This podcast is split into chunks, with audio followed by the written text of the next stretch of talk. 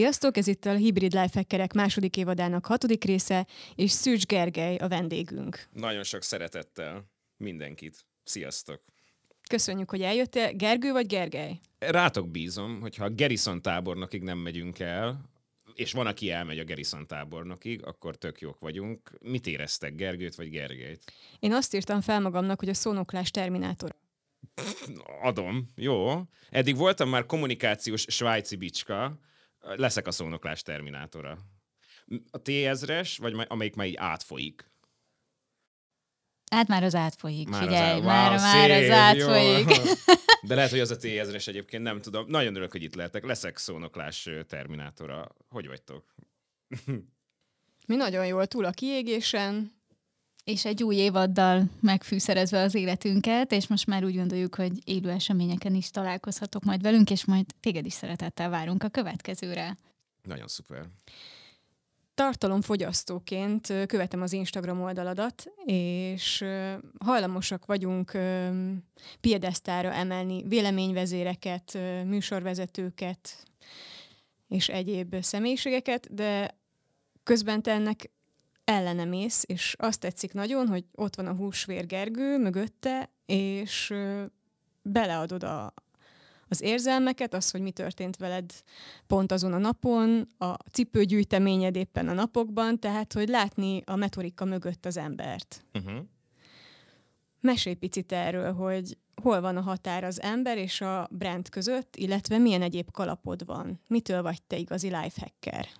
Az az igazság, hogy ez eleinte egyáltalán nem volt tudatos. Én, amikor elkezdtem az Instagramot használni, akkor ez az OG Instagram használat volt, megfilterezett képekkel az ember fancynek érzi magát, hogy nem csak a Facebookon van fent, hanem az Instagramon is. Ha már említettük az Y generációt, én egy 89-es gyerek vagyok, ez ilyen teljesen természetesen szivárgott be az életembe, és nem influenceri tartalomgyártói ambíciók mentén kezdtem el egyel komolyan venni az Instagramot, hanem az történt, hogy elkezdtem foglalkozni egyéneknek a fejlesztés, fejlesztésével. És ez bevált, különösen akkor, amikor egy-két az interneten nagyon népszerű barátom is konkrétan kipróbálta ezt a szolgáltatást. Nevén nevezhetjük Kárpáti Rebekát, aki egyébként egy egy nagyon ügyes és a, a szakmában régóta jelenlévő tartalomgyártó, és ő járt hozzám retorikára, és az ő barátnője Sydney is, és aztán egyszer csak fogták magukat, és elkezdtek erről beszélni, hogy ők járnak hozzám. És akkor az emberek meg átjöttek oda, és elkezdtek bekövetni, és aztán egyre több kifejezetten népszerű tartalomgyáros kezdette hozzám járni. Ez most arra egy érzékeny branding kérdés lett, mert van, aki nem mer hozzám jelentkezni, mert azt hiszi, hogy hozzám influencerek járnak. Nem igaz, jár hozzám jelenleg nőgyógyász, szélszes, HR vezető, legkülönbözőbb karakterek, de hát ők nyilván a cégen belül reklámozzák ezt, és nem, nem a saját felületeiken. És aztán egyszer csak így hirtelen egy ilyen nagyon furcsa átmeneti állapotban, furcsa spotban találtam magam, hogy hát ez valójában nem egy professzionális, nagyon tökére kicsiszolt influencer oldal, lehet, hogy beesett ide indokolatlanul sok, még mindig a nano kategóriában vagyok 7000-rel, de hogy ez nem egy tudatos tartalomgyártási stratégiának a következménye. Képzeljétek el ezt a furcsa élményt, hogy nincsenek amúgy követőid, tehát hogy ezer éve fenn vagy Facebookon, és ezért így van, nem tudom, ezer valahány száz követőd, de igazából ez az a kategória, tudjátok, nagyon extra vagy, sok embert ismersz, van 3000 Facebook ismerősöd, nem jelent a dolog semmit. És aztán egyszer csak azon kapod magad, hogy elszaladsz mosdóba, visszajössz, plusz 200 követő. Mi történik? Spam? Tudod? Úristen, valami vírus? Mi a fene? Leszaladsz a KFC-be egy kis kajára, visszajössz, még 200 követő. És így egyszer csak kiderült, hogy te jó ég, szakértő pozicionálás szempontból nagyon nagy jelentősége van a tartalomgyártóknak. Én, mint egyének fejlesztésével foglalkozó szabadúszó szakember tudok nagyon sokat abból meríteni, hogy olyan embereknek mutatok önismereti és retorika fejlesztési eszközöket, akik ezt utána a nyilvánosság előtt tudják vállalni. Na és akkor utána már törekedtem arra, hogy gyártsak szakmai tartalmat, sőt, az első alkalom, hogy szakmai tartalmat gyártottam az Instagramra, az azon az estén történt, ez a karantén, co- Covid második hullám karanténban vagyok éppen, és Sydney azt mondja, hogy figyú, felfuttassam az Instát, én megmondom, hogy édeszívem, kit érdekel az én Instám, az bízd ide, és akkor elkezdte tolni, hogy jaj, és ide járok, és milyen jó kommentjei vannak, meg egyébként is meg oda, oda tolta, ez akkor egy friss fejlemény volt az életemben, hogy és amúgy képzeljétek el szingli, szóval, hogy nyilván volt benne egy ilyen twist, egy ilyen, hívjuk lifestyle jellegű dolognak, és akkor onnantól hirtelen motivált lettem még aznap este elkezdeni szakmai. Emlékszem, ültem otthon, potyogtak be a követők, és így mi lenne, hogyha nem próbálnám ezt így túlagyalni, hanem csak fognám a tréneri tevékenységemnek egy részét, és azt mondanám, hogy tessék, akkor itt van. Így fejlesztek egyéneket, így fejlesztek csoportokat. Ha előveszel egy jegyzetfizetet, és figyelsz, akkor gyakorlatilag a highlightjaimat nézve ennek egy részét kipróbálhatod, és akkor ez bejött. Viszont közben meg amúgy még mindig egy OG Instagram és Facebook felhasználó vagyok, aki szereti ilyen teljesen természetesen lazán kezelni ezt az egészet, szóval miért ne használnám ezeket a dolgokat? És hát ne haragudjatok, folytatom még a, még a válaszadást, mert egy idő után viszont tudatos lett, én ugye az arisztotelészi retorika mentén végzem a munkámat nyilvánvalóan. Ez borzasztó akkor, amikor egyébként nem szakmailag kapcsolódsz velem elsősorban, hanem magánemberként, és akkor is meg kell, hogy hallgass ezt minden nap. Csak akkor már alapvetésnek veszem, és nem mondom, hogy képzeld, ez van, hanem hát ugye le, lehivatkozom, hogy hát tudod, az a humor, az, az pátosz, meg akkor a prezentáció technika, stb. Borzasztó, kiégéshez vezet kapcsolati szinten mindenhol és ettől függetlenül nem vagyok hajlandó abba hagyni, mert hát van egy darab Mjolnirom, és akkor minden, minden egy retorikai szög, és akkor azt így, így be kell verni. És aztán amikor ebbe elmerültem, akkor rájöttem, hogy hoppá, valójában az van, hogy van a pátosz, ami esetünkben történetmesélés, gyakorlatilag mindenki, aki a szexualitásával szerez követőket, aki a gyönyörű fotóival szerez követőket, aki valamilyen, valamilyen sztoriba beránt téged, lifestyle vloggerként, bloggerként, ez mind-mind pátosz. Most már egyre inkább előkerülnek a logos típusú arcok, akik tanítanak valamit. Füller Bianca, a Napek Évi, arcok, akik um, Farkas Flóra, nagyon nagy kedvencem, nem csak azért, mert jár hozzám retorikára, hanem egyébként is, mert nagyon ügyesen csinálja a tartalmait, tehát hogy így egyre több, és egyébként nagyon más csapás ilyen képviselnek, ők adnak át, ők megtanítanak valamire ugyanúgy tud logoszos lenni egy modell, hogyha azt mondja, hogy egyébként így kell vonulni a catwalkon, vagy ha egy fotós azt mondja, hogy nem csak kirakom a gyönyörű képet, hanem megmutatom közben, hogy a záridő, színhőmérséklet, meg egyéb. Tehát bármilyen inform, ha meg akarsz dolgokat értetni. És akkor ott van a harmadik kategória, az étosz, ami gyakorlatilag a, a hitelesség, a, a karakter. Hát az meg, hogy tudod a karakteredet megmutatni? Hát úgy, és akkor így végre megválaszolom frappánsan és tömören röviden a kérdést, hogy a hétköznapjaidat így mutatod. De nem erőltetetten, hanem tényleg ezeken a dolgokon megyek keresztül. Most tényleg nagyon pörgök a cipőn, mindenkire rábízom, hogy szerintük mit kompenzálok ezzel, teljesen mindegy. Meg most éppen pörgök azon, hogy na szeretnék TikTok videókat felvenni, vagy csak, hogy mennyire lenyűg az a God of War, meg a Marvel kártyagyűjteményem. És akkor az van, hogy ez, ennek van egy ártatlan része, Viszont ugyanakkor meg egy idő után tudatos branding építés, mert hogy rájössz, hogy valójában minden az én márkád, nem csak az, aminek van közvetlen szakmai kapcsolata, nem csak az, amiből könnyen lehet valamilyen menő erőt kovácsolni, hanem én tudok a személyiségemen keresztül kapcsolódni emberekkel, akkor is, hogyha ennek egyébként szakmaisága vége, és akkor azt mondom, hogy figyeljetek, tök jó lenne mindenkit biztatni arra, hogy vállalják fel a furcsa dolgaikat. Úgyhogy természetesnek indult, visszaigazolta a szakma és a filozófia, azóta meg már magabiztosabban így direktben tartom magamat ebben a kis szürke zónában. Ugorjunk vissza egy kicsit az időben. Én még a metúról ismertek. Ah, igen, sejtettem, valami gyanús volt. Én még a metúról ismerlek, úgyhogy így az a kérdés, hogy mit jelent számodra a metú, és te utána is az arca voltál elég sokáig, és most hol vagy? Visszajárok, oktatok a Metropolitan Egyetemen, tréningeket tartok a Metropolitan Egyetemen, műsort vezetek a Metropolitan Egyetemen, és nagy vágyam, hogy egy kicsit komolyabban tanácsadóként is megjelennek majd.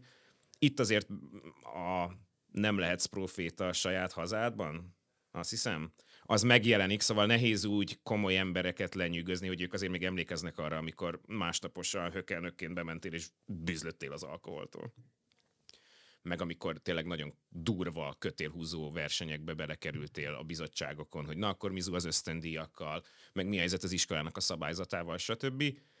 De nekem második otthonom volt az első pillanattól kezdve, én ott kezdtem el kivirágozni, gyakorlatilag az élettörténetemet, hogyha nézzük, akkor előtte én voltam azért, voltam a nagyon karizmatikus kisrác, aki, aki tudjátok, a beszédeket tartja, meg eh, meg ő a Mikulás, meg ő a Petőfi, meg ő a mindenki, de voltam Balit Kid. Hogy mondjuk szépen magyarul? Csúfolt, elnyomott, megalázott, megalázott. Kis, Szóval, hogy voltam a dominancia spektrumnak mind a két végén. És akkor a, akkor a főiskolára úgy érkeztem meg, hogy tudom, hogy milyen egyébként nagyhangú menősácnak lenni, aki a golyatáborban a speaker, de tudom, hogy milyen kiközösített és csúfolt arcnak is lenni.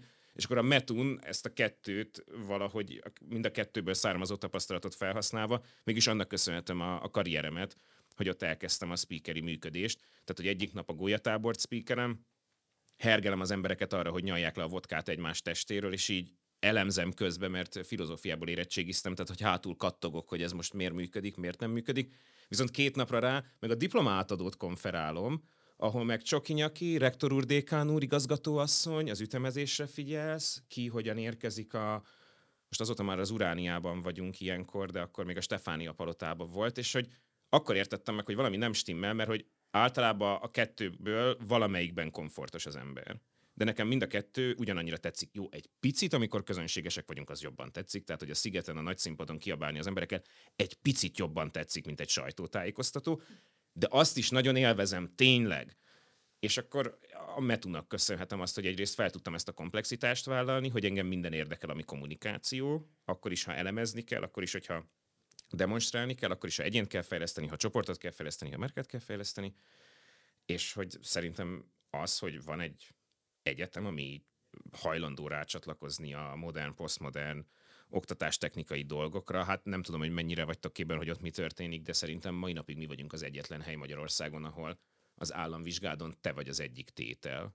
Tehát van a My Brand megközelítés, ami azt mondja, hogy amikor az első tréningen részt veszel, akkor a portfólió szemlélet megjelenik az életedben, el kell kezdened reflektálni a tanulmányaidra, a munkáidra, nem elég tudni, az attitűdödet kell folyamatosan fejleszteni, és a portfóliódat építed, és az az eszköz, amit megtanítunk nekik a legelső hetükön, a tréning napon, az államvizsgán abból az, azt az eszközt felhasználva felel az ember saját magából. Szóval, hogy a Meturól ilyen szempontból szuperlatívuszokban tudok nyilatkozni. Az nagyon zavarbejtő volt, hogy még a posztgradra jártam trénerképzőn, de már oktattam, és akkor mentem be, és két srác beszélget, pár év van köztük, de az egyik még engem hallgatóként ismer, a másik viszont már az órámra jár. És akkor odaérek, mind a ketten rám néznek, az egyik azt mondja, hogy csőtesó, a másik meg jó napot kívánok, tanár úr. És utána egymásra néznek, hogy mm, most akkor ki, ki, ki, ki értett valamit itt nagyon félre.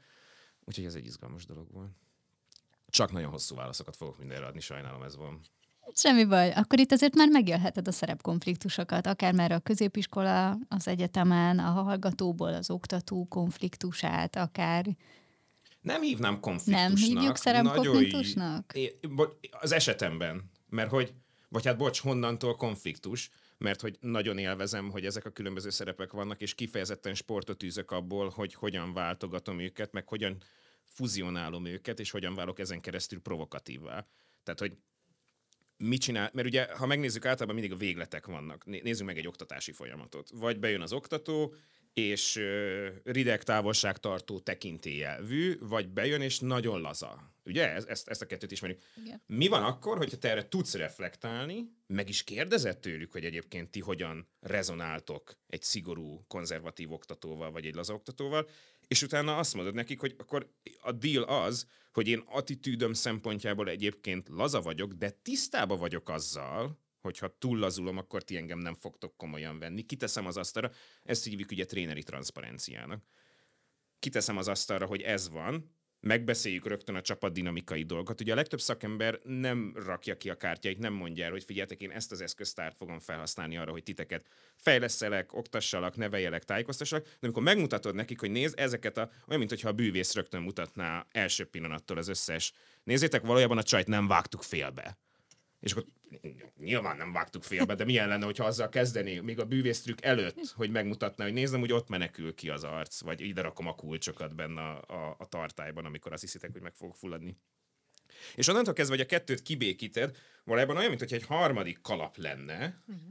és akkor most már itt valószínűleg nagyon túlzás lenne elkezdeni a posztmodernről beszélni, de hogy, hogy így kommunikáció szempontjából beszélünk a levelingről, amikor elfelejtjük a, a kamu, mellébeszélős, tekintélyelvű dolgokat, de elfelejtjük a lelazulást is, tehát hogy nincs ilyen, csak a kettő dolognak a kiegyensúlyozása létezik. Én tisztelek téged annyira, hogy, hogy megbeszélem veled rögtön a te motiváció szintedet. Én például minden kurzus elején, minden tréning elején, vagy ha egy szemesztert nézünk, akkor szóval minden start elején, amikor a csapat megalakul, felmérem a motivációs szintjüket, ilyen tízes skálákat felrajzolok, és mindenkinek ki kell állni, és be kell jelölni magát. Mennyire vagy elégedett a kommunikációs képességeid, de mennyire vagy elégedett a, az ismereteddel, és mennyire vagy motivált a mai napot illetően. És onnantól, hogy elmondhatja, hogy tanár úr nincs kedvem ehhez a kurzushoz, onnantól egy kicsit van kedve. Tehát, hogy van, hogy kiáll, és el akarnám mondani, hogy csak a kreditér vagyok itt, de azt mondja, hogy de hát most, hogy ezt így elmondhatom, egy kicsit jobb.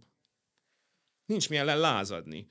Szóval, hogy vannak a szerepek közti konfliktusok, de hogy ha, ha felvállalod, ha, ha transzparensen reflektálsz a szerepeid közti konfliktusokra, akkor abban a pillanatban oldódik ez a konfliktus, és ezt lehet protokolláris környezetben is játszani, hogy ha például volt egy kifejezetten elegáns rendezvényem, ahol drónok és önvezető autók voltak, és úgy érkeztem meg oda, hogy rommá törtem útközben a 20 éves autómat, de hogy ilyen gazdasági totálkára, és a szervezők mentettek ki és vittek magukkal tovább a rendezvényre, és egy jégtöréssel kezdtem, hogy jó napot kívánok, szeretettel köszöntök mindenkit a rendezvényen, mi sem bizonyítja jobban, hogy ezekre az innovációkra nagy szükség van, mint az útközben az út szélén látott roncs Szóval, hogy furcsán néztek, de aztán elkezdtek kuncogni, és így, ja, oké, tehát, hogy ha beletolod őket, ha felvállalod, hogy sziasztok, amúgy tök fura ezekben a különböző szerepekben itt lenni, értek, édesanyám volt a könyvelőm éveken keresztül, és akkor így vele megbeszélni, hogy muter, figyú már, valahogy szét kell tudni választani, de ha megbeszélitek, hogy szét kell tudni választani, és hogy nehéz szétválasztani,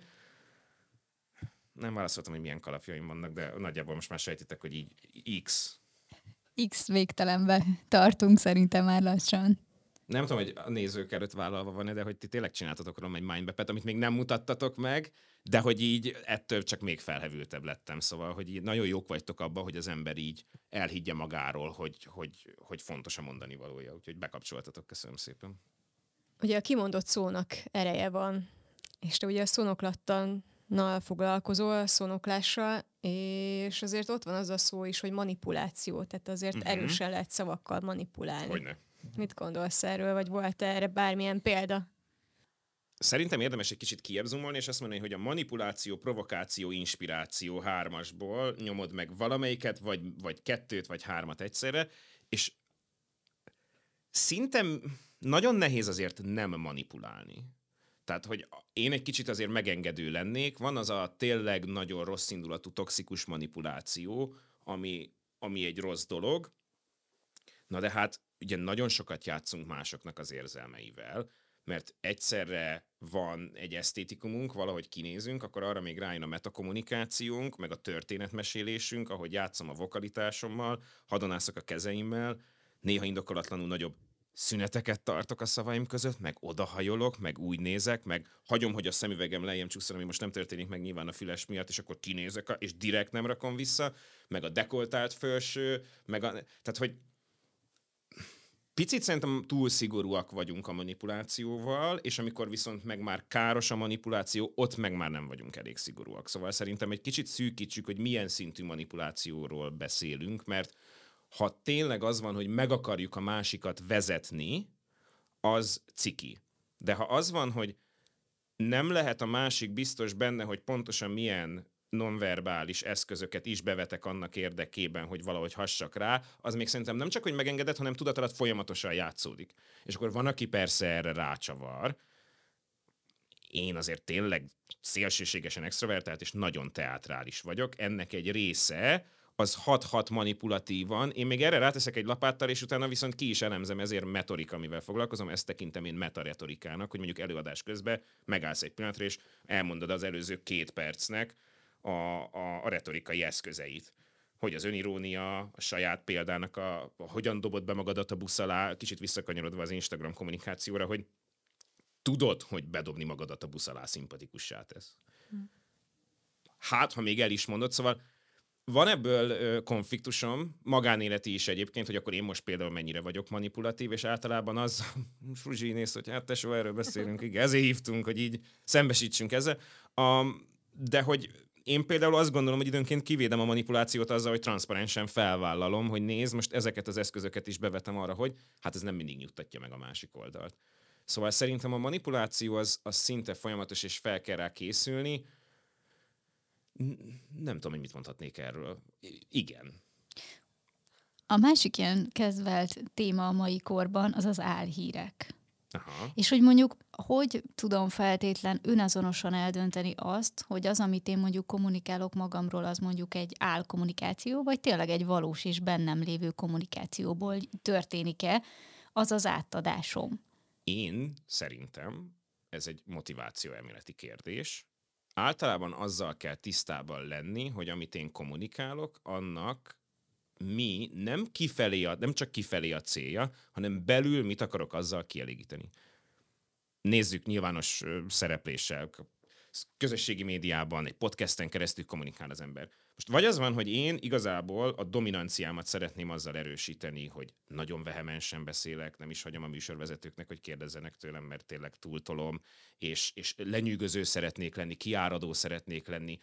Nem is biztos, hogy mindenkinek tetszik, de biztos, hogy szeretnék valamilyen szintű érzelmet kiváltani. Ugye az is jó, ha sok. Mondhatják azt is, hogy már megint ezt az idiótát kell hallgatnom, haha, gotcha, ugyanúgy va- az érdeklődésedet valamilyen szinten felkeltettem, kikapcsolni nem fogod. Max itt maradsz azért, hogy utána érted valahol leírt, hogy ez mennyire szörnyű volt, ugyanúgy buliba vagyunk.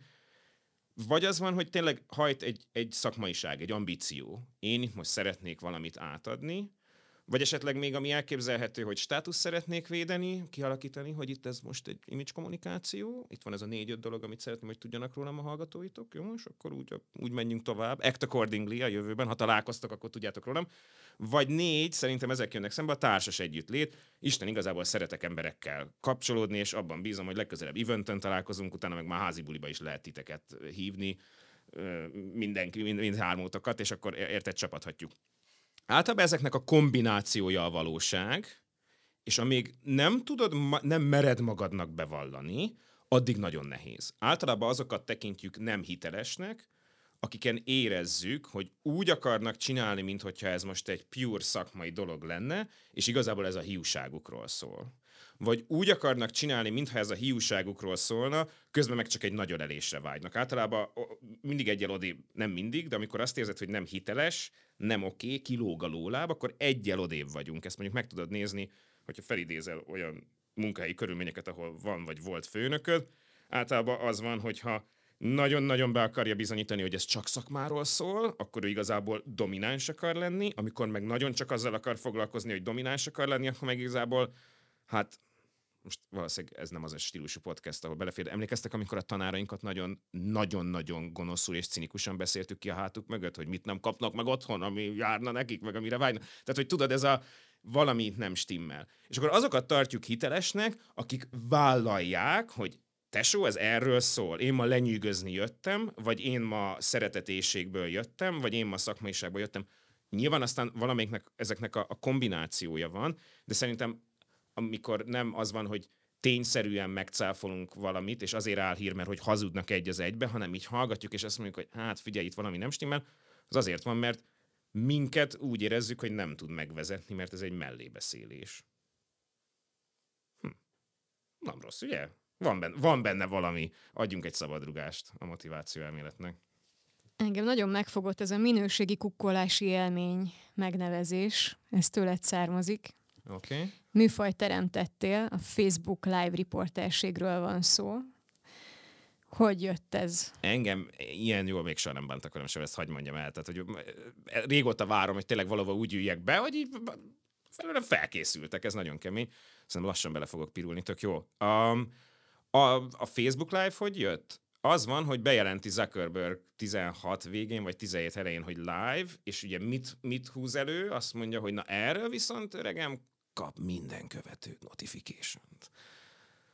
Mert addigra már azért nagyon szenved mindenki, nem, nem működnek az elérések, fizetni kéne mindenért is, ezért viszont mindenkinek szólunk.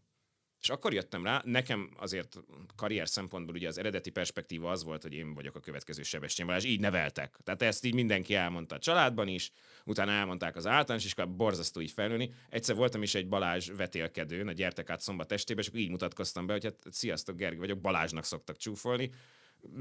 De hogy én, én, én azzal a nagy arccal jöttem ki a főiskoláról, hogy hát jóba lettem a kepessel, meg a Jakub csekkel, és akkor be, bejelentkeztem hozzájuk, hogy na, akkor készen és így megsimogattak, hogy édesem, hát ez, ez nem így működik. A műsorvezető az nem egy szakma, az egy pozíció, úgyhogy mennyire szépen szerkesztőnek. Én megmondtam, hogy ja, szerke? Akkor csókolom. Tehát, hogy az, az ö, alkalmatlan vagyok az ilyen jellegű. Az, sokan azt gondolják, hogy azért, mert méltatlannak hiszed, és ez szörnyű. Tehát, hogy nem státuszból nem vagyok, mert ugye vagy az van, hogy valami neked méltatlan, vagy az van, hogy nem, ne haragudjatok, a monotonitás tűrő képességem annyira alacsony, meg egyébként is clumsy vagyok, szóval, hogy a térben is nehezen kere, a pékum is alacsony, fúrni, faragni se tudok. Én nekem az, próbálkoztam a vágással, próbálkoztam a YouTube-bal, próbálkoztam a TikTokon, belepusztulok.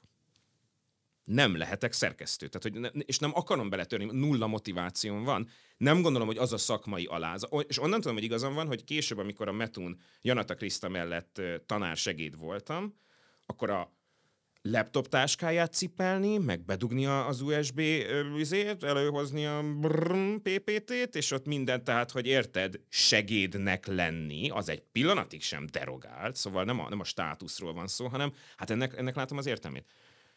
És akkor az van a Facebook live hogy az így megjelenik, és mondom, úristen, hát na ez, ez az én.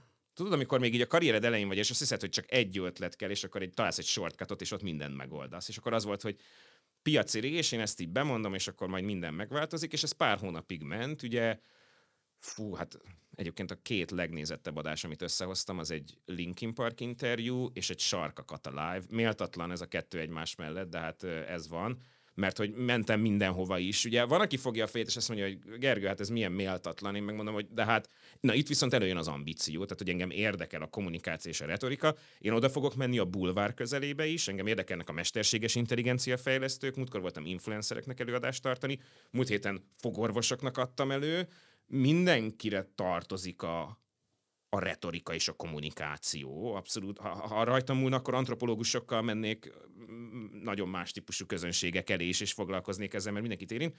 És akkor így jött eredetileg a Facebook Live. Ugye itt viccelődtünk a gimbalnak a beállításával, most úgy mutatok rá, mint hogyha a nézők is oda tudnák fordítani a fejüket. Van itt egy gimbal az asztalon. Az akkor újdonság volt. Nekem a, a DJI Osmo Mobile-ból az első megvolt. Hát kész a szolgáltatás, magam mellé veszek egy arcot, hozzávágok pár tízezer forintot, amivel még egyébként túl is fizettem alapvetően, ő nagyon boldog, ez általában valamelyik spanom volt, hát nem kellett, hogy értsen a komolyabb komponáláshoz. Trekkinggel a cucc, sétáj mellettem, érted? Ennyi a dolog. Hát voltak ilyen nagyon vicces dolgok fesztivál környezetben, amikor élőadásban nagyon lefejelte például hogy a táblát, meg nem tudom így elestünk, meg, meg minden bajunk volt, meg volt olyan, hogy egyik pillanatban még holland fiatal sztárokkal pálinkáztak, és utána meg a brit nagykövettel, viszonylag híres arc, ilyen bobikkal, rendőrökkel rohangál mindig, és akkor ilyen nagyon furcsa dolgok voltak. Egyrésztről azt éreztem, hogy ez nagy előrejutási lehetőség, másrésztről meg azt, hogy egy kicsit, kicsit hackerem a rendszert, aztán kipukkadt a Luffy, mert utána már a Facebook Live se küldött mindenkinek notification-t. Úgyhogy csináltam Imagine Dragons, meg Dua Lipa, meg Linkin Park interjút egyik oldalról a fesztiválokon, meg összejött egy TEDx előadás, ahol az ezzel kapcsolatos tapasztalatomat összefoglaltam, aztán a világ meg ment tovább, úgyhogy ez, ez még, még csak nem is a 15 perc hírnév kategória, hanem ez a, ez a majdnem, ebből még lehetett is volna valami. De nagyon jó tapasztalás volt önismeret szempontból is, meg, meg tök jó volt kitapasztalni, meg így követni, hogy hogyan fejlődik ilyen szempontból a közösségi média. Ennek egy csúcspontja volt a Sziget színpadon állnod, nem is egy estét, hanem egy egész hetet ott voltál. Mesélsz erről, hogy egyrészt hogy jött, milyen élmény volt, mit tanultál belőle? Hát ugye azt mondják, hogy általában mindig megy a találgatás, hogy mi a, mi a sikertitka, és akkor van, aki mondja a kitartó szorgalmat, van, aki mondja, hogy a kapcsolatokon múlik a világ, van, aki meg behozza a szerencsét, és hogy igen. Tehát, hogy a Sziget nagy színpad nekem úgy jött össze, hogy előtte a Snowetek uh, sí, snowboard és zenei fesztiválnak voltam a speakere, és oda bevittem ezt a Facebook Live riporteri dolgot, mert ugye, hát mit csinál a szabadúszó? Agyal, hogy hogyan tud upsellingelni. Na most ezt annak idején megtanultam, hogy akkor ugye legyen AB az árajánlatodban, de most mi a nagyobb csomag? Kevesebb gyenge viccet mondok a színpadon, ugye? Tehát, hogy visszafogom magam, azt fizessétek ki, nehéz ügy. És akkor rájöttem, hogy úristen, vagy ha azt tudom mondani egy rendezvény, hogy srácok, hozok akkor még egy gimbalt, meg végtelen 3, 4, 5 g éppen melyik évben vagyunk, és akkor én tudok két felkonf között még ott mesélni a rendezvényetekről a követőiteknek. És a Snoeteken tökre jól működött, kitaláltam az elevator interjút, mert ugye vannak ott uh, celebek, de hát nem akarnak két buli meg lecsúszás között nagyon foglalkozni egyéb dolgokkal. Na de ha elkapod őket a felvonón, pont 7 perc egy interjú, pont nagyon chill, be leülsz mellé, tartod a gimbalt, megcsináltak az interjút, és látod, az, ő is látja az interjú végét, hát az, az egy jó beszélgetés volt.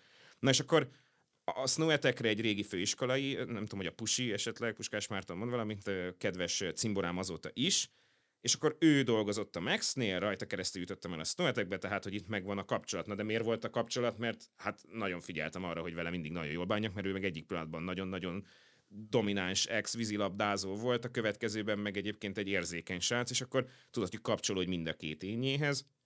Szóval kipipálod a kapcsolati tőkét, utána kipipálod a szorgalmat, a szerencse viszont ott jön be, hogy rajta keresztül jutottam el a Szigetre Facebook Live reporterként, és egyik nap, ez 2017, időjárási problémák miatt egyik nap nincs special party. Én ezeknek a special partiknak vagyok a hostja.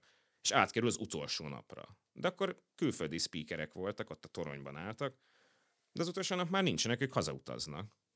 Kell egy speaker. És akkor az arc, aki engem a Snowetekről átvitt a szigetre, Zsolti, ő mondta, hogy hát amúgy itt cipelünk egész nyáron magunkkal egy speaker gyereket, nem próbáljátok ki? Kipróbáltak, a toronyból ment a kiabálás, és akkor a kezembe csapott házikó, a, a programfelelős, nagy kedvencem, zseniális karakter, és akkor mondta, hogy hát írjam már be jövőre. És akkor 18-ban lement az első egy hét, ahol hát 10 kötőjel 50 ezer ember, hát nem tudom melyik nap mennyien vannak, ez így attól függ, hogy nem miattam jönnek, ezt azért felmértem viszonylag hamar, ugye, tehát hogy ott vannak headliner arcok, akik utána lesznek, meg én felkonferálok egyre komolyabb embereket. A legnagyobb élményem az volt, hogy Jane Goodall-t konferálhattam egyik nap, és akkor jöttem rá, hogy nagyon izgalmas világsztárokkal beszélgetni, de amikor egy tudós emberrel kapcsolódsz, aki hozzájárult ahhoz, hogy az emberiség mást gondol magáról, mert amíg ő a csimpánzokkal nem töltött el egy-két évet trooperként, ez a hivatalos megnevezése, ez a belépő szint a csimpánzkasztoknál, ezt csak azért tudom, mert aznap felkonferáltam. És tőle kaptam, képzétek el, egy kézzel írott levelet. Azt mai napig hm. nagyon érzem, van egy Jane Goodall kézzel írott levelem, jó? Um, igen.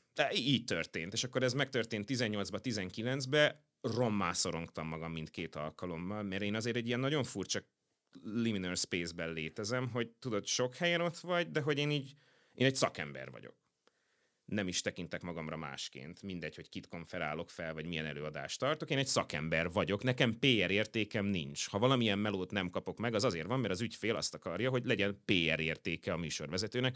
Tehát én nekem gyakorlatilag a, a televíziós personák a, hát nem a konkurenciám, mert ők meg nagyon más árkategóriában vannak, tehát hogy nekem a karrierem azért tudott beindulni, mert rájöttem, hogy ha negyed annyit kérek el, mint a Tilla Tilla, akkor én még mindig nagyon jól élek. A, a, az ügyfél meg nagyon örül, mert rengeteget spórolt, és akkor ugye ez egy kérdés, ez egy státusz kérdés, hogyha azt akarod, hogy a rendezvényeden a műsorvezető valaki legyen, akkor nem engem keresel, hogyha ha valami más elképzelésed, akkor meg lehet, hogy engem keresel. Aztán jött két év szünet, és képzeljétek el, hogy úgy igazán jól tavaly tudtam a szigetet megélni, és akkor ezt így összekötöm az előző témával, az Instagram miatt, uh-huh. mert bementem, és a backstage-ben tartalmat csináltam abból, hogy figyú, így épül fel egy nem tudom hány tonnás színpad, megnézzétek, különböző színű tépekkel leragasztva úgy, úgy jelölik, tudod, hogy a, hát hogy tudnak ezek a hatalmas nagy installációk helyet cserélni, az nem ugyanazzal a dobszerkóval lép fel az a négy együttes aznap, és két perc alatt átalakítják az egész színpadot. Nagyon egyszerű, színkódok alapján. Érted? A Killersnek még be van rakva a kék, az Arctic Monkeysnek, hát ekkora csoda nincs, hogy ez a két titán egyszerre lépjen fel, de értitek a következő. És akkor azon keresztül, mert ott azért sokat vagy magányos, mert érted, mindenből van több, speaker gyerekből van egy. És kivel kapcsolódj egész nap? Nem vagy akkora ember, hogy neked legyen ott külön irodád, vagy, vagy tehát hogy úgy, úgy ott lebegsz. Ráadásul van a meeting délután kettőkor, ahol megismerkedsz azokkal az aktivistákkal, mindegy, hogy most drag queenről, vagy Jane Goodallról, vagy táncosokról, vagy a valamilyen menekült awareness programmal kapcsolatos emberekkel van szó. Szóval kettőkor találkozol vagy az fél hétkor megmész a színpadra, és akkor tudod így, jó, persze, könnyű egy Sziget Fesztiválon jól érezni magad, de amikor, amikor így vigyáznod kell magadra egész héten, hogy nem egy tönkre, akkor mit csinálj? És az első két évben nem tudtam azonosulni ezzel a szereppel teljesen, mert hogy kisebbségi komplexusom volt, durván, hogy itt mindenki mekkora ember, és az a szomorú igazság, hogy ez megváltozott attól, mert lett pár ezer követő. E, ez van. E, és ezt be, bele kell ebbe állni, hogy, hogy így ez már, ez már egy bőven kielégítő szint volt, és nem azért mindegy, hogy, mindegy, hogy hány ezer egyébként, jöttek rá reakciók. Tehát én valójában lelkileg attól töltődöm fel, és ugye nem csinálom minden nap, Ruzsi, akkor te, aki követsz, azt tudod, hogy így van, Igen. hogy hetekre eltűnök. Általában olyankor sok a munka, vagy valamiért nagyon önsajnálatban vagyok éppen, de hogy aztán így jön belőlem, mert hogy erre van igényem, és én abból töltődöm fel lelkileg, hogy jön rá van, hogy intellektuális válasz, és elindul beszélgetés. 7000 az még az a kategória, én mindenkinek visszaírok, tehát az még bőven menedzselhető, mindenkivel megy a, megy a csiti Tehát, hogy vagy valaki csak nagyon érzelmileg reagál, hogy jaj, de jó, van, akivel elindul egy szakmai beszélgetés, azért sok kifejezetten intellektuális beszélgetéssel indul emberekkel, és az adott nagyon sokat, hogy azt éreztem, hogy van funkcióm nem csak a színpadon, hanem a színpad mögött. Csodálatosan érzem magam, remélem idén is összejön. De azért nagyon sok interaktív tartalmad van, sokat kérdezel a követőitől, tehát ez egy oda-vissza, nem csak egy adok, hanem kíváncsi vagy a követőid Nagyon sokat tanulok tőlük, mármint őszintén. Sok uh, értelmiségi arc követ, tehát hogy alapvetően szerintem ezt a jövendőbeli hirdetőimnek mondom, jó, itt hallottátok először érde, csak hogy itt tisztázzuk a szociográfiáját ezeknek az embereknek. És uh, megéri tőlük kérdezni, mert hogy egyébként értitek, fejlesztő szakember vagyok, humán területen dolgozom, és nekem az a legnagyobb kincs, hogy értem az emberi működést, meg hogy min kattognak, mi foglalkoztatja őket, úgyhogy ez egy ilyen tök jó trip, hogyha kérdezed, válaszolnak. Meg a, meg a kedvenc eszközöm az lett, és ezt mostanra egy rendes szakmai eszközt fejlesztettem belőle, a csúszka, megvan. Igen, megvan. Nagyon sokat megvan. foglalkoztatok azzal, hogy ne A vagy B, nem az érdekel, hogy ilyen vagy, vagy olyan vagy, hol helyezkedsz el bizonyos tengelyeken. Ez egyébként az arisztotelészi erényetikához vezet vissza, aki nem azt mondja, hogy bátor vagy, vagy gyáva, hanem a bátorság középen van. Ha nem cselekedtél, amikor láttad, hogy valaki veszélyben van, akkor gyáva vagy. De ha láttad, hogy veszélyben vagy, de biztos vagy benne, hogy ha oda mész, akkor lelőnek, az a, és oda mentél, akkor meg botor vagy, vakmerő. És ő, ő mondja, hogy így a csúszkán lőd be magad.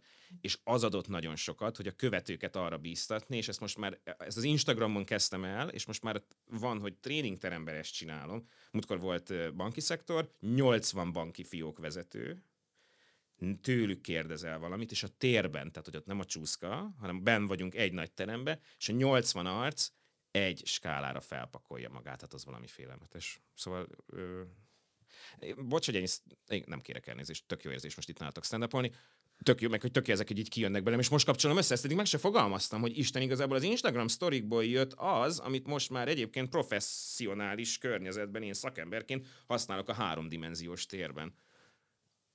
Wow. Basszus. Ez egy aha élmény. Illetve nemrég tanultam hoppá pont. Hoppá pont. Hoppá wow. pont. Megőrülsz.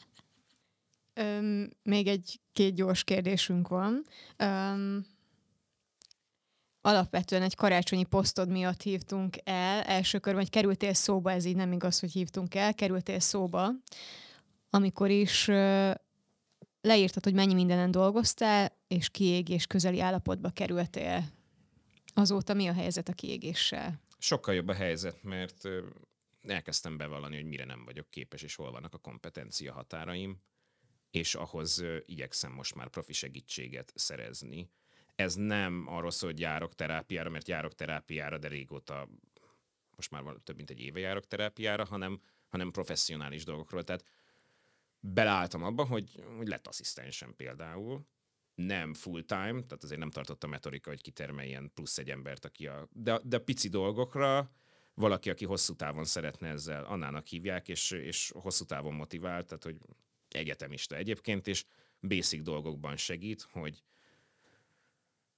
a clutter jut eszembe, tudjátok, tisztítás, tehát hogy olyan dolgok, amik így borzasztóan belassítanak, mert hogy nem lettem szerkesztő annak idején, és az az egyik dolog, ami segített, meg hogy, meg hogy elkezdtem belátni dolgokat, hogy kevésbé haragszom magamra, hogyha valamire nem vagyok képes, hanem azt mondom, hogy nem sikerült jobb napi rendet kiépíteni, tehát azok, amikről ott beszéltem, az, az tehát hogy a, a szokásaim nem változtak azóta se eleget, nem. Volt egy nagy elképzelésem, hogy a januárt végig pihenem, és akkor utána egy ilyen nagy, nagyon nagy átalakulás után én majd máshogy működöm.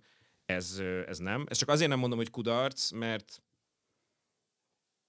mert, nem, mert mindegy, hogy milyen eszköz, tehát hogy jobban vagyok. Igazából a cél az volt, hogy jobban legyek.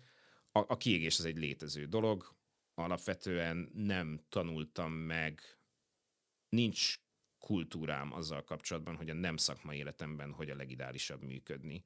Tehát, hogy se az önkényeztető, öntörődő folyamataim nem elég tudatosak. Nagyon nehezen építem be, próbálkoztam ezzel, itt lakom a Deákon, és akkor, hogy a rudasra átsétálni könnyű, és akkor tudod, legyen heti fik, két hetente, csak menjél el, és fürödjél egyet, hogy legyen egy nap, hogy így, így kifekszem. Ugye nagyon sokszor dolgozom hétvégén, tehát nem az van, hogy jó, letolod hétfőtől péntekig, sőt, a hétvégéim durvábbak, mint a hétköznap. Meg milyen nehéz azt megengedni magadnak, hogy a durván telenyomod a hétvégét, akkor neked jár a hétfő. És egy csomószor például az nagyon nehéz volt, hogy, hogy így ott volt a babszem a, a fenekemben, hogy hétfő, úristen, és így nem, öreg, neked a hétfő a vasárnapod, te most így maradjál otthon, azt toljad a God of War-t, hogyha az esik jól, erre így alapvetően neked szükséged van.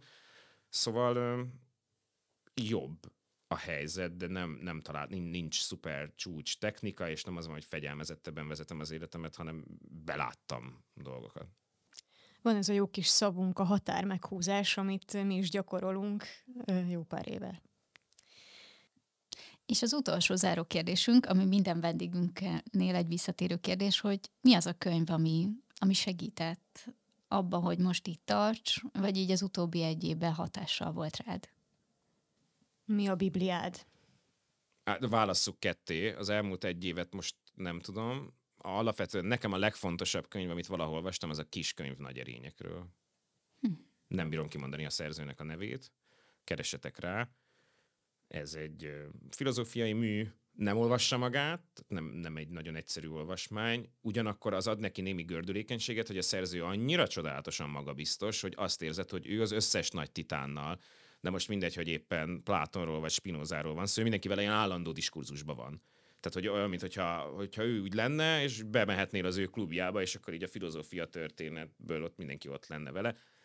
Végig venni az, ez, a, nagyjából kb. az összes erényt, és, és azt nagyon keményen belállni, hogy na melyikkel hogy vagy. És ugye szintén skála szinten, hogy így picit megvan bennem, túltolom, miért tolom túl, mit kompenzálok azzal folyamatosan. Nekem alapvetően az a hosszú távú szakmai küldetésem, hogy ne legyünk mármint, hogy azt nem lehet elvenni az emberektől, hogy ítélkezőek legyenek, de ha már ítélkeznek, akkor már egy kicsit ítélkezzenek jobban, precízebben, pontosabban.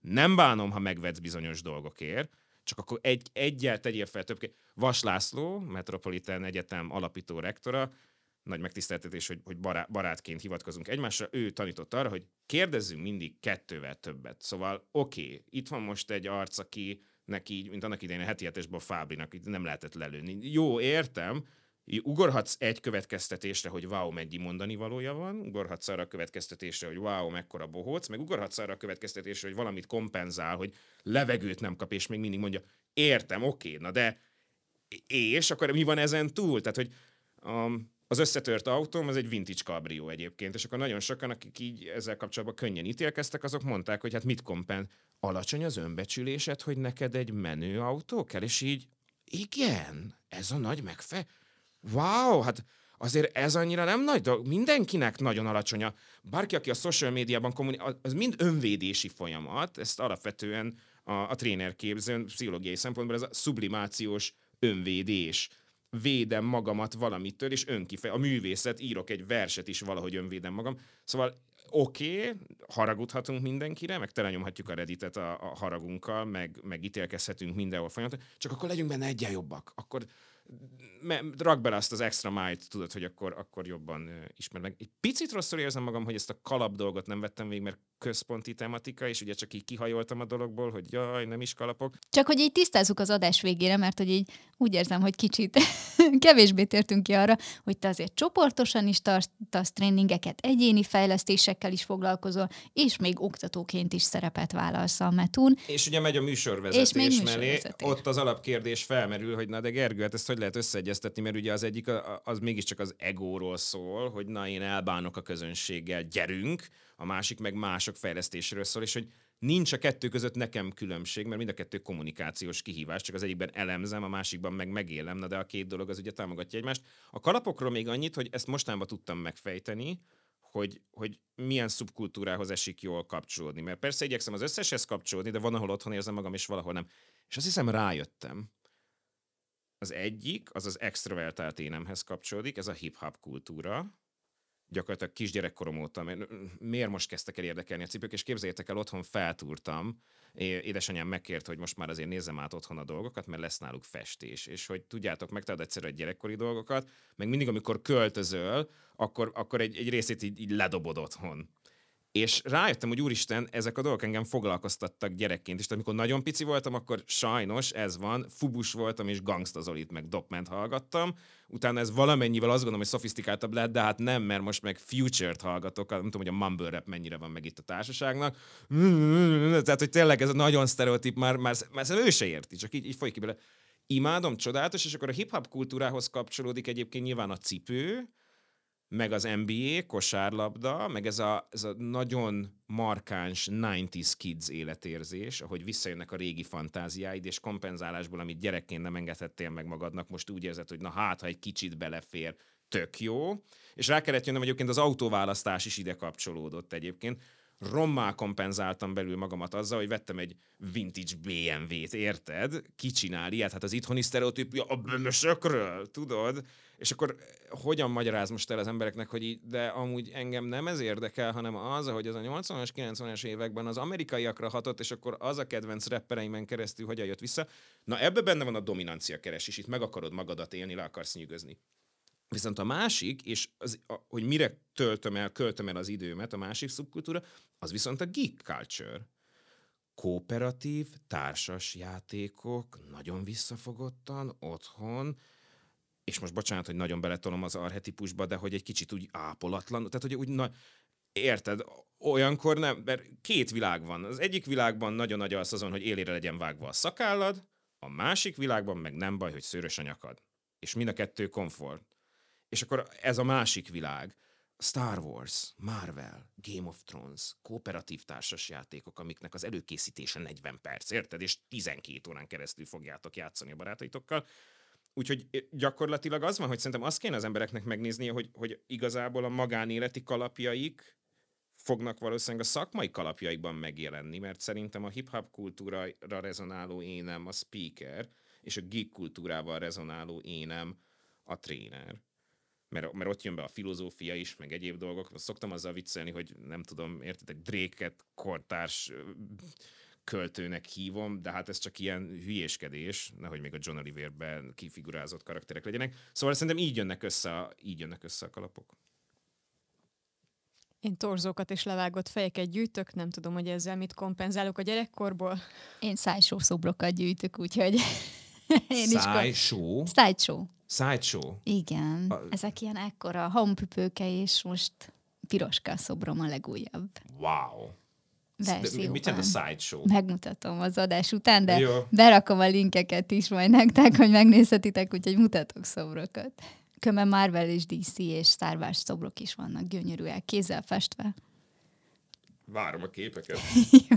Mindenképp küldjük nektek is a linkeket majd itt alul. Elvetemültünk így a végére. Mi az zárszónk? Nagyon köszönjük Gergőnek, hogy itt volt velünk. Szerintem egyrészt nagyon-nagyon hosszú, az egyik leghosszabb részünk az egész évadban, de ezt nagyon-nagyon köszönjük, mert szerintem nagyon jó meglátásokat, mind filozófiai oldalról, mind szónoki, mind retorikai oldalról nagyon-nagyon sokat tanultunk, és, és szerintem nagyon új és extra látásmódokat is kaphattunk arról, akár a kiégésről, akár arról, hogy így ha decemberben kiégek, akkor még nem várom el azt, hogy a tavasz közepére szuperül legyek és túljussak mindenen. És hát Gergőnek azt kívánjuk, hogy minél több eseményen ott legyen, reméljük mondjuk a Play-ten találkozhatunk vele is, élőben akár speakerként is, abban a kalapjában, és reméljük, hogy szuperül zárod az évet, és megtalálod azokat a feltöltési pontjaidat, amik túljuttatnak azon, hogy így, ha nem is teljesen, de legalább egy, egy hatalmas pozitivitással és egy hatalmas feltöltött Gergőt lássunk minél többször is, akár az Insta és az Instagram posztokban is. Keressétek Gergőt, mi is megyünk, legyetek bátrak, sziasztok! Sziasztok! sziasztok.